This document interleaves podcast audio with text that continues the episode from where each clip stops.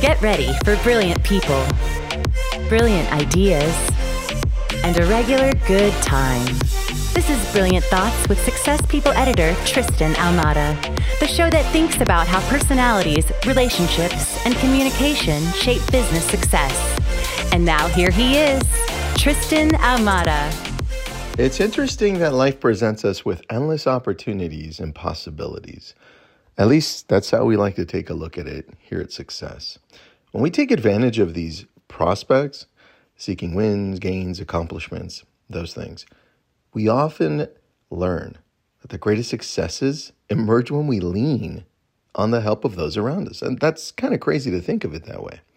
So join me as I talk with Jon Levy. He's a behavioral scientist and New York Times bestselling author of the book You're Invited The Art and Science of Cultivating Influence. In this episode, we discuss how influence, belonging, trust, and community help us breed success. This one's a little deep. Pay attention.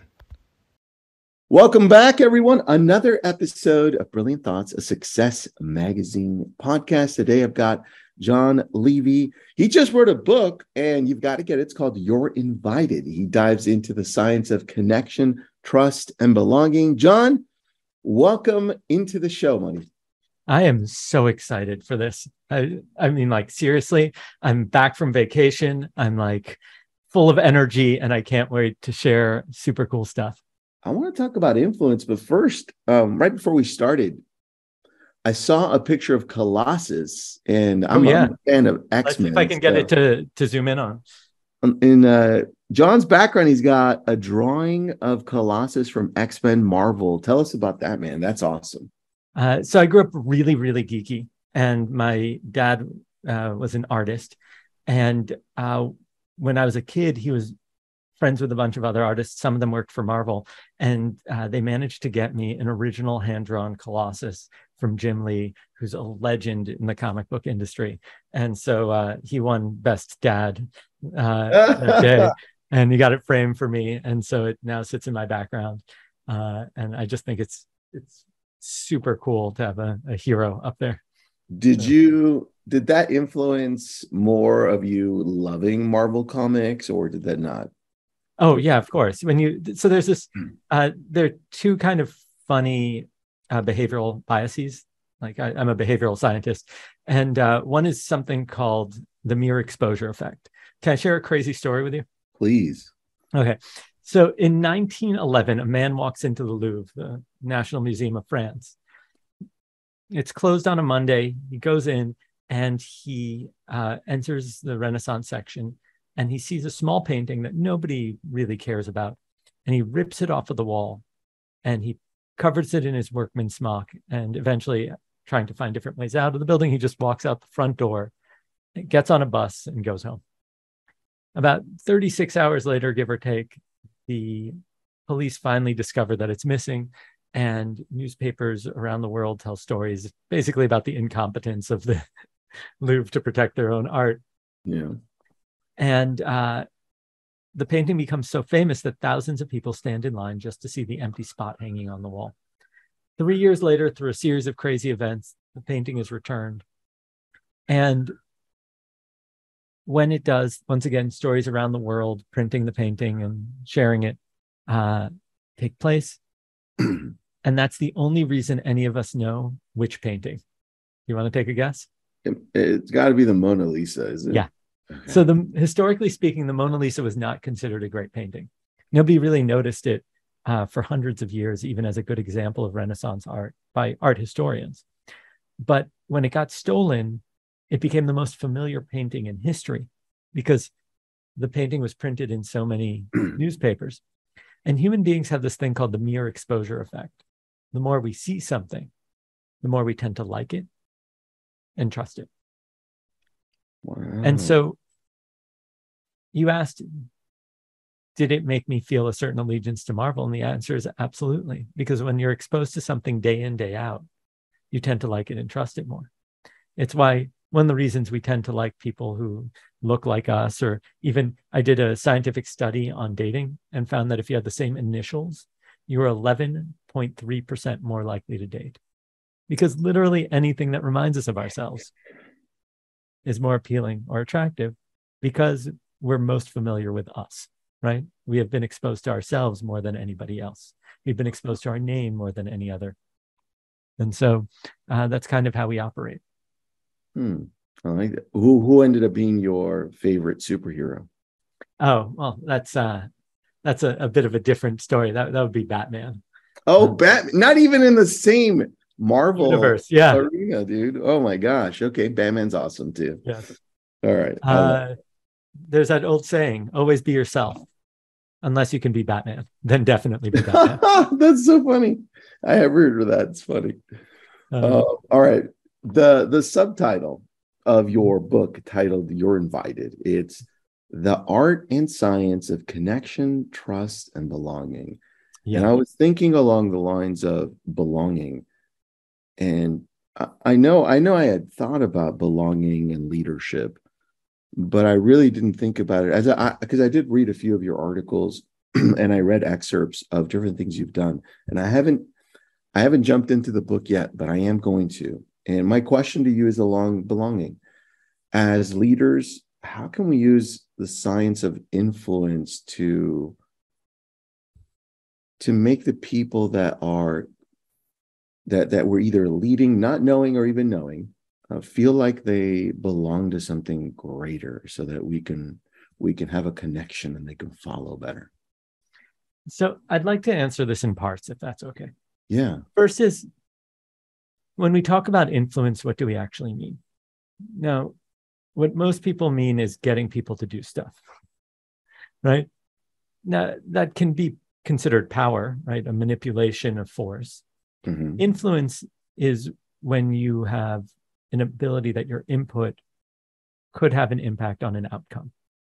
And what i've generally found is that the things that affect that there's like technical aspects but let's talk about the general ones are who you're connected to, because if you're not connected to somebody, it's really tough to influence them. The second is is how much trust they have for you in that topic, right? Uh, when it comes to, let's say, ideas on leadership, I'd very much trust your opinions. If I need open heart surgery, I'm going to go to somebody else, right? And then the third is the sense of belonging, which is that when you are part of a group, a community, when you feel like you belong, the impact that you have on one another is much greater. Uh, and sometimes even people have referred to it as like group consciousness or group act or group speak, right? There's mm-hmm. certain things that happen when you are part of a group identity. So that means that if we want to be influential, we just need to figure out how to connect with people, how to mm-hmm. build trust quickly, and how to create that sense of belonging. Now, the other thing that's important before we dive into it is we have to understand why belonging is so important. Mm-hmm. And the simple answer is that for human beings, we didn't survive as a species because we're the strongest or the fastest. We just aren't.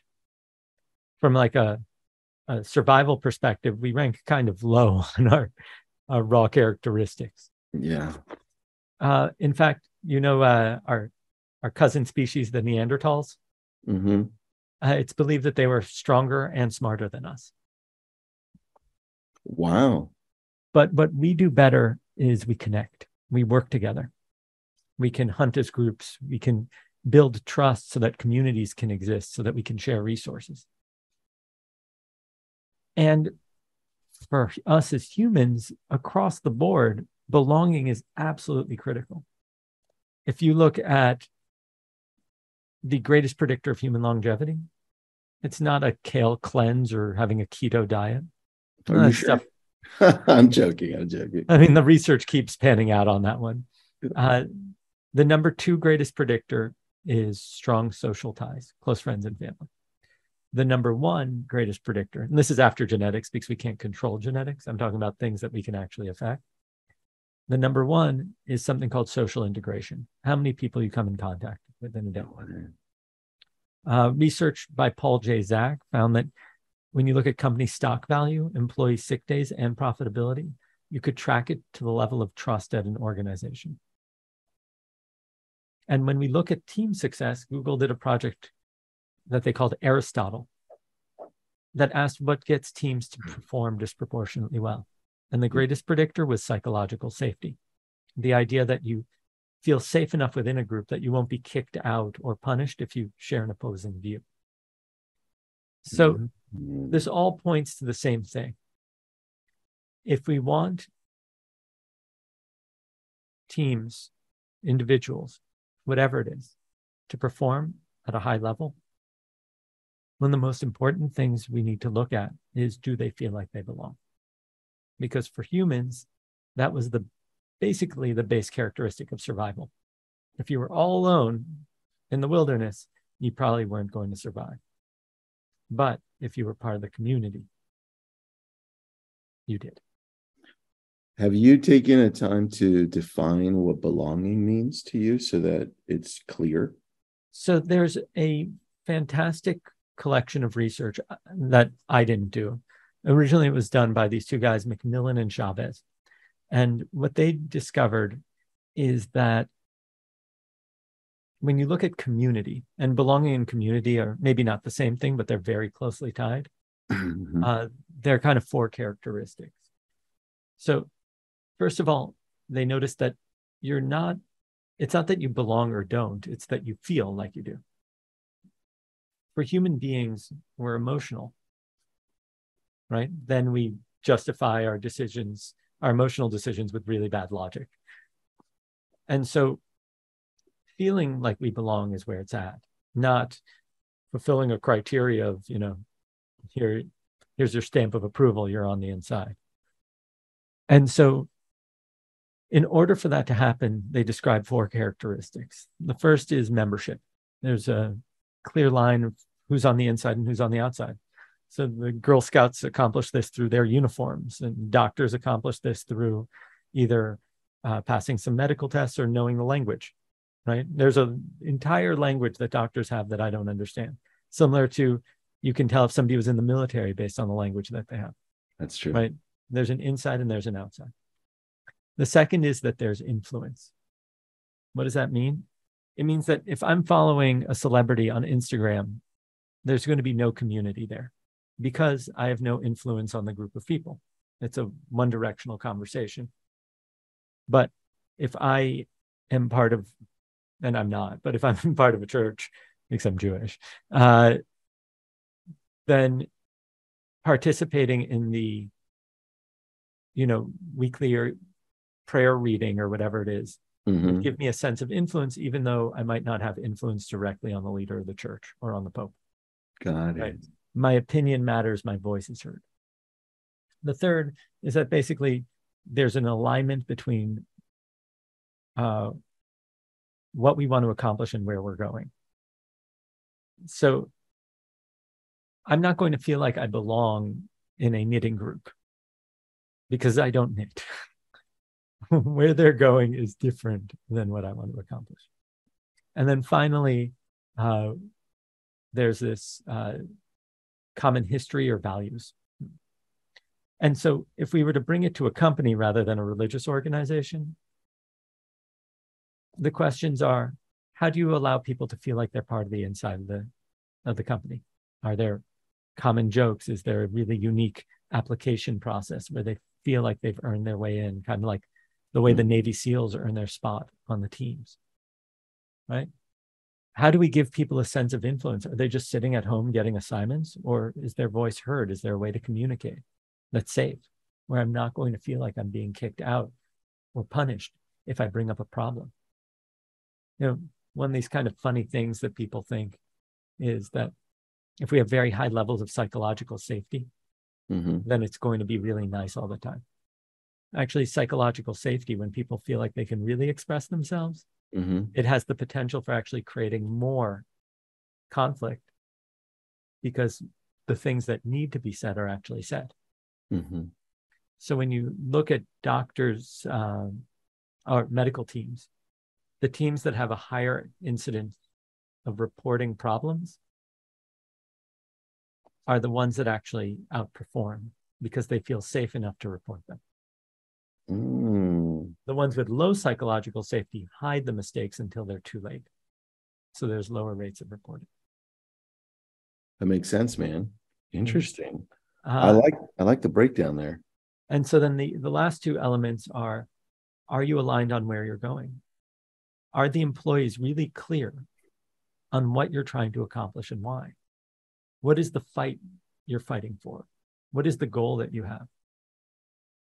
If that goal is to increase stock value, that is not a very human goal that I would want to get behind. No.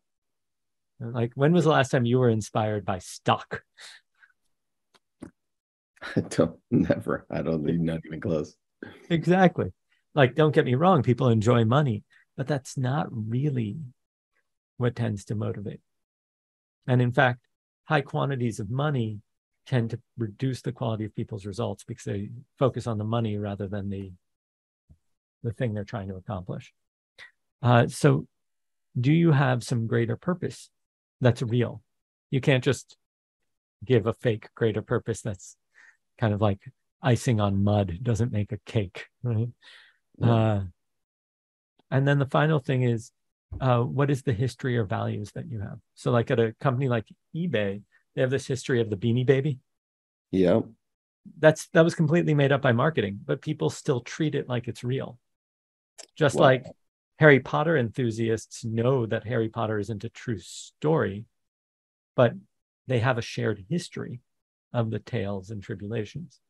So that's uh those are the things that really trigger it. And so you can kind of look at your company and say, hey, my employees are brilliant, but it's pretty clear they don't know what their North Star is. What is it that we're actually trying to accomplish that will give them a sense that they're working towards something? Right. Or you can say, oh my God, I've created a company of people who are really good at following instructions, but mindlessly follow them even when they're not the right things. Am I giving people enough influence mm-hmm. so that mm-hmm. they actually feel like they're heard? And the reason that's so important, or one of the reasons, is that there's this weird characteristic of human beings called the IKEA effect. Mm-hmm. And it works like this. Uh, Tristan, what time is it that we're recording this? Uh, 8:21 a.m. Perfect. Pacific. Pacific. Just me asking you for that favor, it turns out that you like me more as a byproduct. The IKEA effect states that we care more about our IKEA furniture because we had to invest effort into it. Anything we invest effort into, we tend to care about more. Mm. And so, if you give people a sense of influence where they're thinking about and putting effort into something, they will care more about the result. If I just tell you what to do, you've limited the amount and impact that that person can have. And unless they're really appreciated for it, it doesn't seem as valuable. That makes a lot of sense. It's kind of like saying when we lead the horse to water, right? Very similar process. So, not just, hey, give them the answer or show them exactly what to do, help them through that whole process so you kind of grow closer to each other. I have a question that I don't know that you've jumped into or not. It has to do along the lines of social media and influencers. Have you studied how some or why some influencers grow to get millions of followers versus some who just either don't get as many or maybe even die out? So I, I think that's kind of asking a slightly different question. And if yeah. I can, um, so social media isn't really community in most cases. And I think that people overly engage around the social part rather than the media part. What makes great media has been known for generations, right? Great storytelling, things that are sensational, things that are enticing. Now, there are trends that change over time. This isn't something I've ever personally studied, but you know, great headlines are great headlines. And so there are certain things that the brain responds to. One is novelty. There's a section of the brain called the SNVTA. It's the major novelty center of the brain. And when it's triggered, it causes a desire to explore and understand. And so you look at some of the great social media producers, and there's they toy between one, which is consistency. You know what you're getting on their channel. And two, novelty. You get something new or different. Another critical characteristic is something called fluency. Fluency is how easy it is to consume something. Mm. And if you look at the great authors, you'd expect all of their writing to be at like a college level. But it turns out, I think it's something like a fifth or sixth grade reading level, meaning it's really easy to consume. Makes sense. And so the people who know how to make their media as consumable as possible, who know how to use fluency, end up doing much better. If you look at bestsellers, they tend to be really readable. You know, Fifty Shades of Grey was an incredibly popular book, but it, if you notice, it was wildly novel. Nobody had written a book in that genre for that audience publicly, really. And if you actually look at the quality of the writing, it's not Shakespeare, that's for sure. I'm saying this as if I've read any of it. I've mostly heard reports, but and I've never seen the movies. But it's kind of one of these things that's uh, almost become a cultural meme. Uh, I think one of the big things to realize is that human beings have been sharing knowledge for millennia orally right? We have an oral tradition of storytelling. And the question is is the content remarkable? Is it worth remarking about? Like, would you talk about it? Because if it's not worth talking about, then it's not culturally significant. So when people are producing content, you have to ask, huh, what would make somebody actually want to talk about this? or respond to it. Now, listen, I'm not some masterful social media content producer. It's not my skill set. Mm-hmm. Um, but we consistently see themes like this and several others throughout most great content producers. All right, dude, good answer. I took notes on that one. That was good. All right, so in in researching what you were doing, you mentioned that human behavior is contagious and and we've seen it before in mm-hmm. in the business world in the stock market in the real estate market we see it all the time tell me if that's similar to because i've also heard the term social contagion is yeah that, jonah berger i think wrote a book even titled that or something similar brilliant researcher from university of mm-hmm. pennsylvania uh, so the I think the first big study that was looked at was by um, Nicholas Christakis and James Fowler. You know, how, do you remember in the 2000s the big topic was uh, the obesity epidemic? I remember that. Yeah, that this generation will be the first generation to live have a shorter lifespan than the previous one because we've gained so much weight. Wow. That and, but when you talk about an epidemic, there's kind of two types. The first is a epidemic that spreads from person to person, like COVID or a cold. Mm-hmm. The other is something that's a percentage of the population. So when you look at epidemic of, uh, you know, Alzheimer's, I'm not sure if it's reached epidemic levels, but uh, to the best of our knowledge, Alzheimer's isn't passed from person to person right? So it means that there's something that erupts kind of socially that's independent for different people. And so they asked, is obesity an epidemic that's just, you know, a percentage of the population, or is it passing from person to person? And what they mm-hmm. found was absolutely startling that if you have a friend who's obese, your chances of obesity increase by 45%. Your friends who do not know them have a 20% increased chance, and their friends have a 5% increased chance.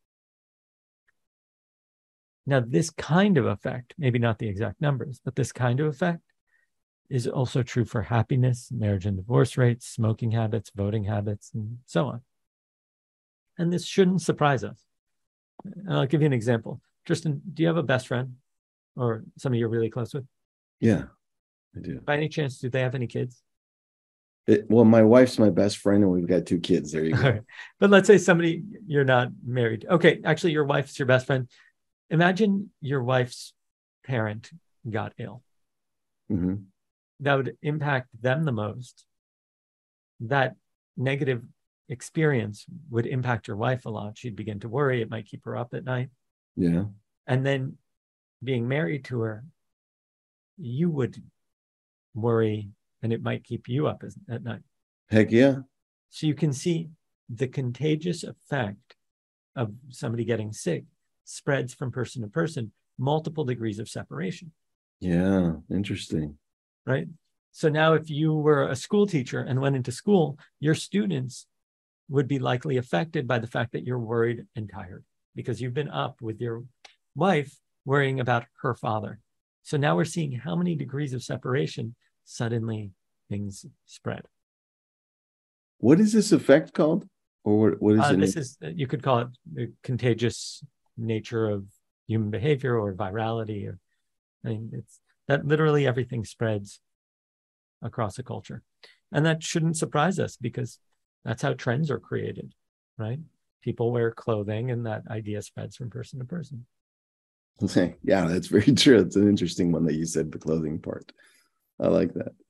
Is that how trends are created, and what what allows them to continue to grow versus stop? I'll be honest, that's not, I'm not an expert on this. There was some research that I looked at about how a story goes viral on social media, hmm and it doesn't happen the way that people think it does. We think that one person shares it, five of their friends then see it and share it, each of them share it. It doesn't actually spread like that. Interesting. what turns out is that think about it more like if you have a really popular friend, right? hmm If you have a really popular friend, they're probably in a lot of different places with a lot of different people. So, what happens is that kind of one random person that they meet might be sick or have an idea, it reaches those people, and then those people spread it in a lot of places. And the people, a handful of people in those places that they went, spread it to a lot of people. So, if you know somebody who's followed by a few people on Twitter might share something, maybe one of those people will retweet. But the person that sees that retweet might be somebody who works for a major media outlet and they retweet it. And then suddenly it goes huge. So what we see is that things enter kind of the cultural conversation more through uh, it getting to a central hub. And then those central hubs are the ones that really spread it out. All right, man, that makes sense. Let's talk a little bit about trust. Sure. because a lot of the the business world that we we connect with has to do with trust whether we're talking about the consumer on the trust side or whether we're talking to people that that we're leading right or that Sure. we're working with how do we build stronger trust because it's part of the subtitle and i'm also noticing that you're saying like we connect with people that we tend to like or we share similarities with and then from Yeah. there we build trust and then belonging how does that process build So trust is kind of a funny thing. You'll notice in general, human beings do the exact opposite of what they should. and so trust is a classic example of this. In the business world, if I want you to trust me, the tendency is I say, Hey, Tristan, uh, I want to take you out for a dinner so we can talk. And then I try to take you to a lavish dinner and impress you Mhm. or I say, "Hey, come to our party," and then I give you a gift bag, and it's full of swag, and you either throw it out or regift it, or it sits in your car until your wife complains that it's piling up. yeah So here's the problem with both of those things: Mhm. Those business dinners tend to be really awkward, and if I'm throwing out your gift bag, I'm devaluing the relationships. The number of events I've gone to over the mm-hmm. years that were sponsored and the number of brands I can actually remember that paid for those events have nothing to do with each other. Interesting. So let me ask you you've gone to some business dinners over the years. Yeah. Don't you tend to find that they're you're like looking for what to talk to? You hope you don't sit down next to the boring person. Chances are you are. Dude, I hate being sold. Yeah. Right? That's it. And so I'm actually going to push back on that if that's okay. Yeah. You we all want to know about the best but we want to know about it under very specific conditions. And I'm going to talk about that a little bit later, if that's okay. Yeah, that's fine. So gifting tends not to work. There is kind of one loophole to that. And the loophole is uh, are you a comic book fan? I love comic books. Yeah. Okay. So let's say if I got you an original hand drawn, signed Colossus by Jim Lee just for you. That's funny. Yes. Awesome. Right. Now, the reason that works is that it's a very intimate gift. Mm-hmm. Like you can tell that I've paid attention to what you care about. Yeah. And I've gone to the effort. That doesn't scale though. Like it can't work across 10,000 employees at a company. No. Or even 100 employees. Like you can maybe do it for one or 2 mm-hmm. So the question is, what what actually works. And what works is the exact opposite, which is that IKEA effect. That if we can get people to invest effort into our relationship, they'll actually care more about us. And so instead of me trying to say, hey, can I take you out for a meal? I might say one of a few things. Hey, Tristan, you're a real expert on leadership. I would love it, love it if you can recommend two books on leadership that you think are the most important. Mm-hmm. Suddenly, now you're investing effort. And when I read them and come back to you, you see that I've actually taken your advice to heart. Then I can do something I call stacking, which is you start off with a small request and then grow the requests bigger and bigger. Because as people invest more and more effort into the relationship, they'll care more and more about the results. And they'll care more about you and trust you more. And so mm. The the fun experiment that researchers did for this was they sent people out asking for directions that were complicated, and mostly mm-hmm. they didn't get them. And then they asked people for the time, and once they got the time, they asked for the directions, and they mostly got it. Now, notice how this is counterintuitive. I'm asking for more in total, time and directions. Mm-hmm. It becomes more likely that I get both versus just the direction. But mm-hmm. that's how we are as people. When we invest effort into a relationship, we end up caring more about it. Hmm. So that means that I want to find ways for employees, customers, potential applicants for a job to put in investments of effort. Of course, there has to be reciprocity because nobody likes a taker. And then what that causes is that people will care more. Now, you can also do that through like going on a walk or working out together cooking together, which is what I do at my secret dining experience. I have 12 people come and cook together. Uh, and but they're not allowed to talk about what they do or give their last name. And when they sit down to eat, they find out they're sitting with Nobel laureates, Olympians, editors in chief, celebrities, and all that. I've hosted is it, over 2,500 people at 266 dinners in 11 cities and four countries.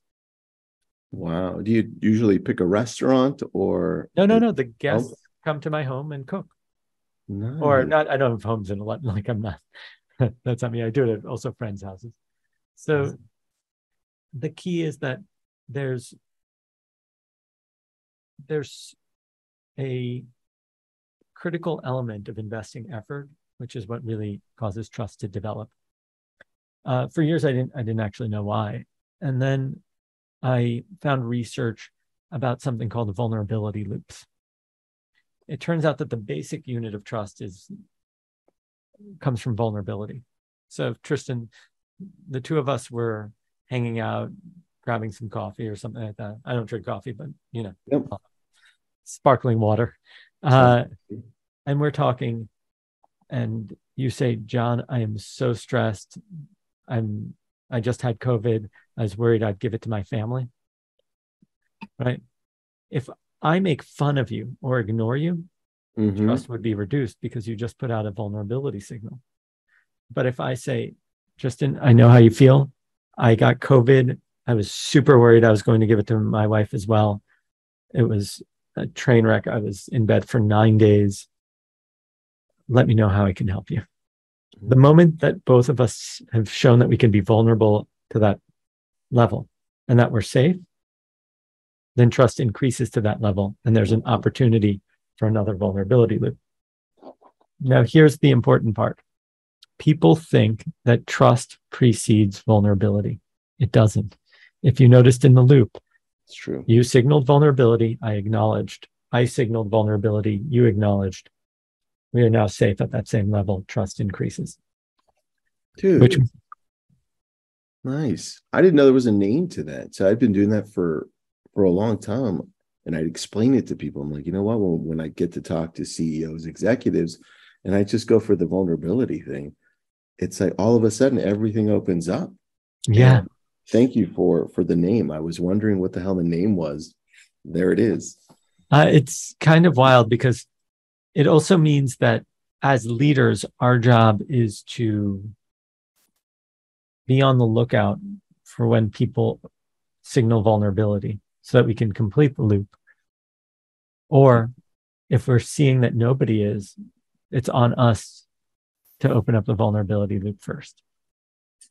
Yeah. and would- Otherwise, would you suggest that as leaders we typically open the vulnerability loop or do you suggest we wait depending on the situation what what do you typically see So it it depends on what you're trying to accomplish, right? Uh, a vulnerability loop can be anything from me saying, "Hey, where might I be wrong about this?" or "What am I missing?" Right? You can see that that's a big vulnerability loop for a leader. yeah And if you do that kind of stuff, it has the potential of being really effective, especially if you follow up their response with appreciation rather than like abuse. yeah But there's also a caveat. And the caveat is when we open up vulnerability loops, we want to make sure that we are not damaging our credibility. We do not want to damage competence in, when we're in a leadership position. So it is not incompetent of you to say, Hey, I'm worried I might be missing something. Can you look at this? It's also not incompetent of you to say, Hey, when I was starting out with my career, I thought I needed to do these things. But over time, I realized these things are more effective because it points to a growth mindset that you have overcome something. Going to your team and saying, I feel like a total sham. I don't think I'm qualified for this job. Not necessarily appropriate. That's something to discuss with your therapist, yeah that's different that's funny not with your team, because then they begin to doubt your ability to do things Mm, and to lead. So there's, you know, and there's exceptions to all these things. There's also a higher bar often that marginalized communities or uh,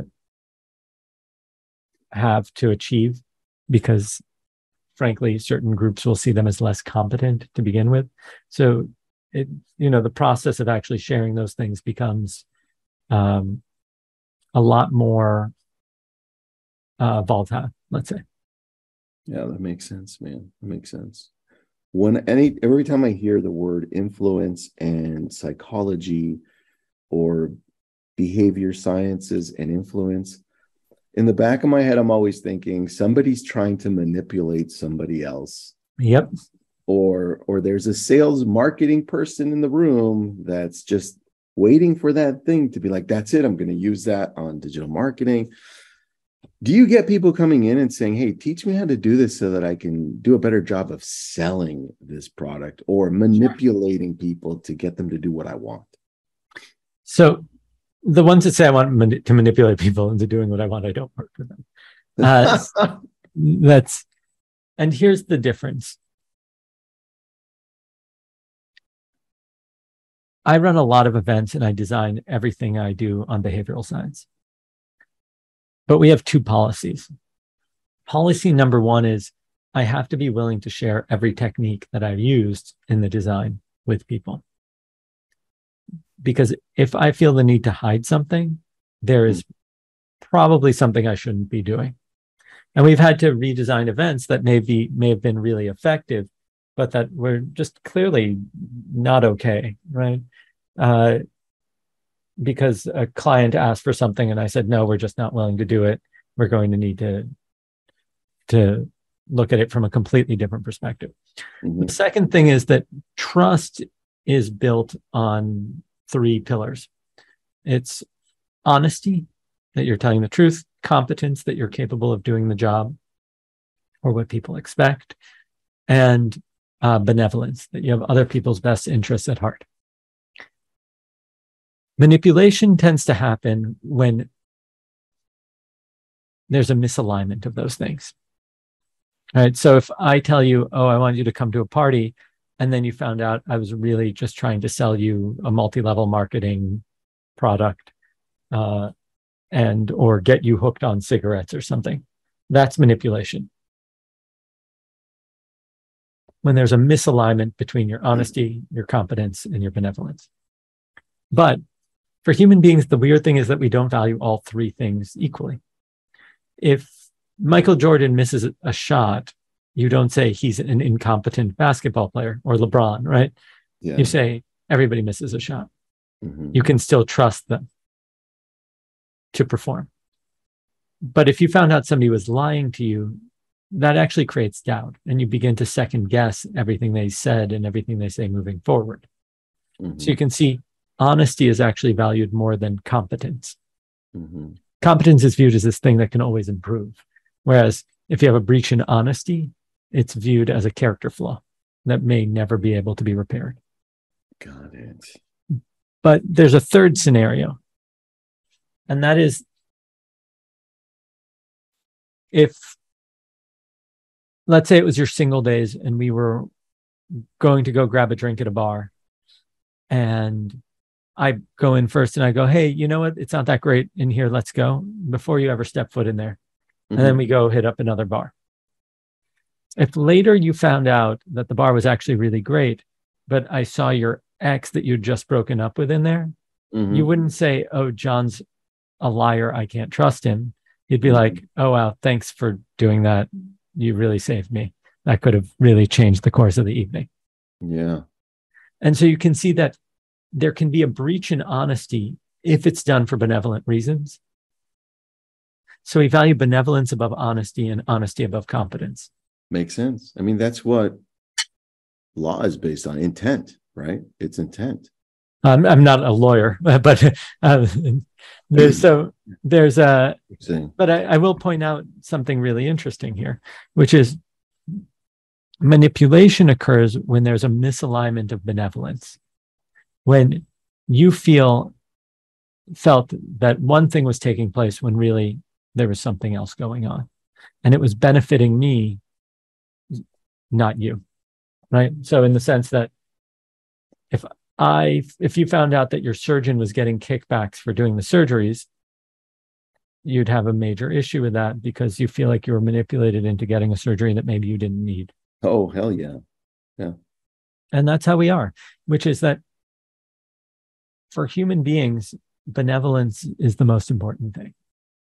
And when I work with sales teams, I often discuss this. We uh, we really explore how do you demonstrate benevolence and how do you make sure that you are doing it over the long term? Because you know the fact is that the world is small these days. And if you are constantly a jerk trying to trick people and manipulate them nobody's going to want to do business with you in the long term. And so when you have the customer's best interest as heart, at heart, that's when trust really develops. And the example I often give is uh, Tristan, imagine I came to success and I said, Hey, our servers, our computer systems are up 99.999% of the time. You go, wow, they're really competent. They know how to run servers. And then a second salesperson came to you and said, Tristan, I know that for your company, mm-hmm. having your systems up is your lifeblood. It's people being able to access your website, your podcast. Mm-hmm. It's the ability to communicate with customers and to internally communicate with your teams. Mm-hmm. I'm going to give you my phone number day or night.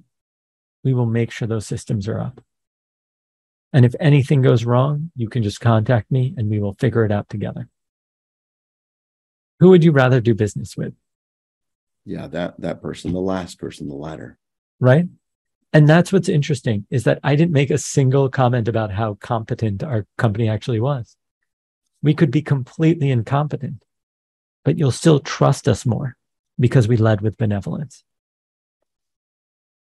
And so when you talk about influence, influence is the ability to have an impact on an outcome or a person. When you feel that you can trust me, you will opt into that influence. But if I manipulate you or I take advantage of you in some way, that's eventually going to come out and people aren't going to want to do business with you. Which is why, in my opinion, it's critical that you begin with benevolence. If you can't get in there with the other person, then I don't know how much of a business relationship you can really have in the long term. Interesting, man. I love that approach the benevolence approach. Uh, that's your next book, by the way, Jon. it's a great, great uh, way you broke that down, going from from honesty, right, to be- benevolence. Mm-hmm. I like that. So Usually, you lead with benevolence, and then the next thing is that people need to feel that you're honest, and then competence can be improved over time. Mm. But if you lack benevolence or you lack honesty, then people will see that as a character flaw. It's much harder to repair a breach in benevolence and in honesty than a breach in competence. Yeah, which makes sense. Because people can forgive something that you're not so great at, right? Like you said, Michael Jordan. You can improve it. Yeah. Uh, interesting, man. Yeah, the character flaw is the key. Yeah. So if you're listening in, entrepreneur, solopreneur, business owner, looking in and saying, where do we start to connect with our audiences deeper?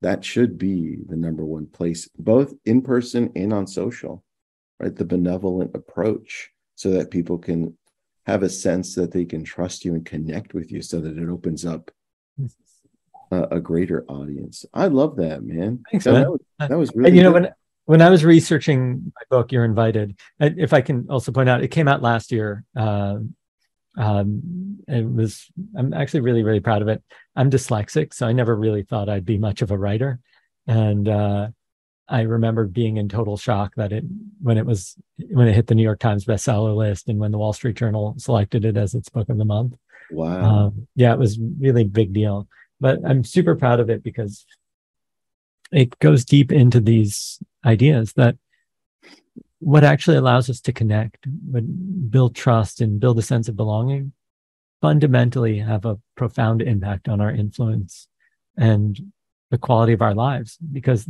the things that really matter to us, the things that actually impact our enjoyment and our experience, frankly, isn't going to be a little bit more money. It's going to be having quality relationships that impact our happiness, our longevity, and make the work actually meaningful as opposed to just another day at the office. Yeah. And I think that was thrown into our face in the business world through the pandemic. It's like, yeah, a lot. It's like, what, what is really important here? Right. Yeah. And you see a lot of people in the great resignation leaving their companies because they have no social ties there. So they're not connected to anybody. They don't have a best friend at work, for example. Mm-hmm and the mission of the company isn't necessarily aligned with something that they're passionate about so why stick around if you can make more money being on a different zoom meeting than the one that you're on right now or maybe reprioritize that you don't need to be working 80 hour weeks. You know, you could downshift, get a smaller place out and outside the city and live a great quality of life, you know, surfing half the time.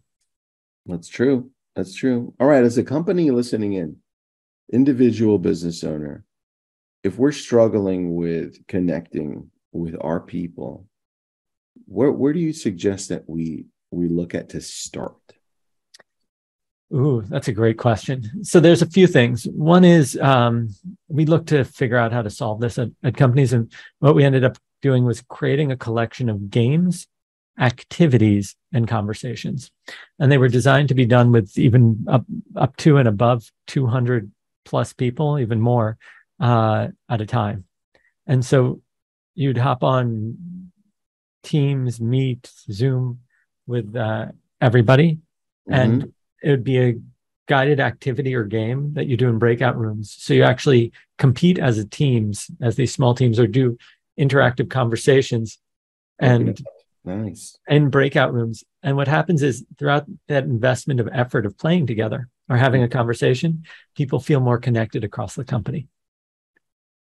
Interesting. So in as little as like 10 or 15 minutes, people feel like they've had a rejuvenating conversation where they learned something where they played a game, where they had fun.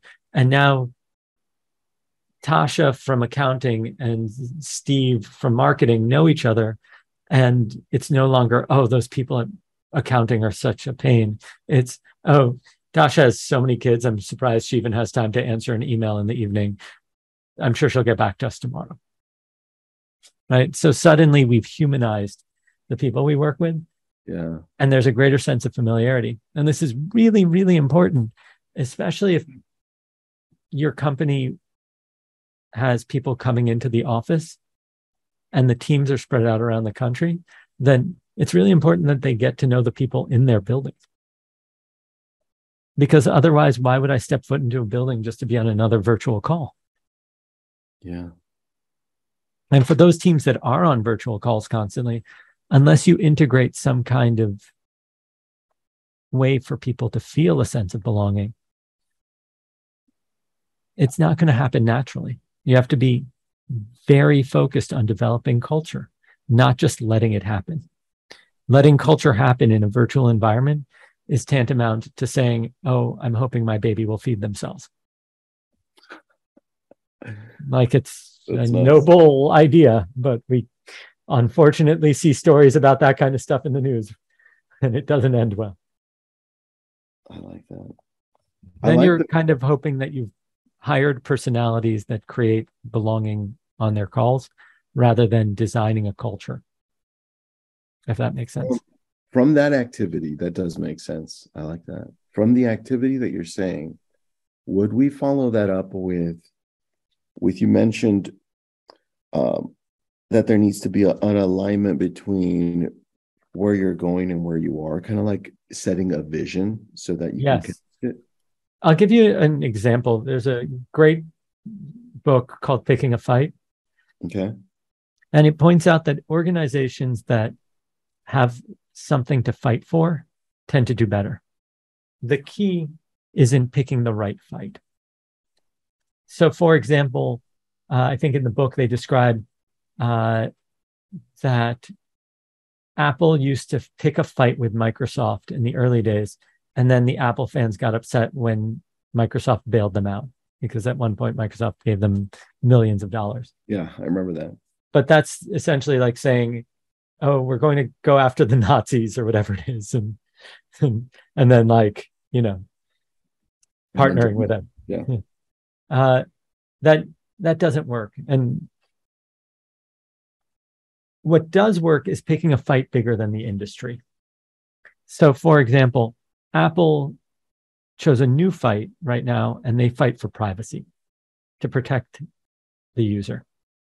And notice they didn't pick a fight with any one company. They didn't pick a fight with Google or Meta or whatever. They said, no, we're going to fight bigger than the industry for something that all of us can strive towards privacy. And so that's a fight that people can get behind and it directs the way we behave. Now, at your companies, what is it that you are having your people fight for? because that has the potential of giving a sense of belonging. It has us strive towards something, it has us invest effort into things.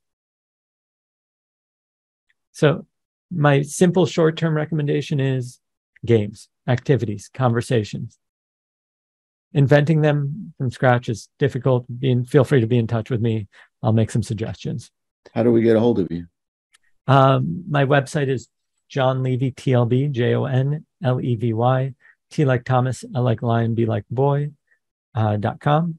Mm-hmm. Uh, also, my company is Influencers, which is spelled influence.rs. So it's pronounced influencers. Mm, got it. Uh, and you can go onto the site and we have games and activities there, but I'm also the we have more sophisticated ones. So if people want to be in touch, and then I'm at Jon Levy TLB at on all the social sites. So I'm super easy to find and get a hold of. Nice. And where where are you most active on social? Uh ooh. Uh, I will probably respond most to messages through my site and occasionally uh, Instagram. Uh, I'm probably most active on Instagram. Is the the simple answer. Perfect. I'll go follow you on Instagram. Sweet. Another follower. Another follower, buddy. We'll do that. and your book, where should we go and get it if we're going Oh, it's available everywhere. It's called You're Invited The Art and Science of Connection, Trust, and Belonging. And it can be found on Amazon, Barnes and Nobles, Books a Million, anywhere else that books are sold. All right. While we were talking, I just ordered it on Amazon. There you oh, go. Oh wow. Thank you. So I need to I need to read that one. Jon, Jon, thank you so much for jumping in with success. We appreciate you, man. Uh, this has been an absolute pleasure. Thanks for having me on, Tristan. Those are all the brilliant thoughts that we have for you today. If you like what you're hearing, drop us a review or just tell your friends. This has been a Success Podcast. Head to success.com slash podcast to hear more just like it.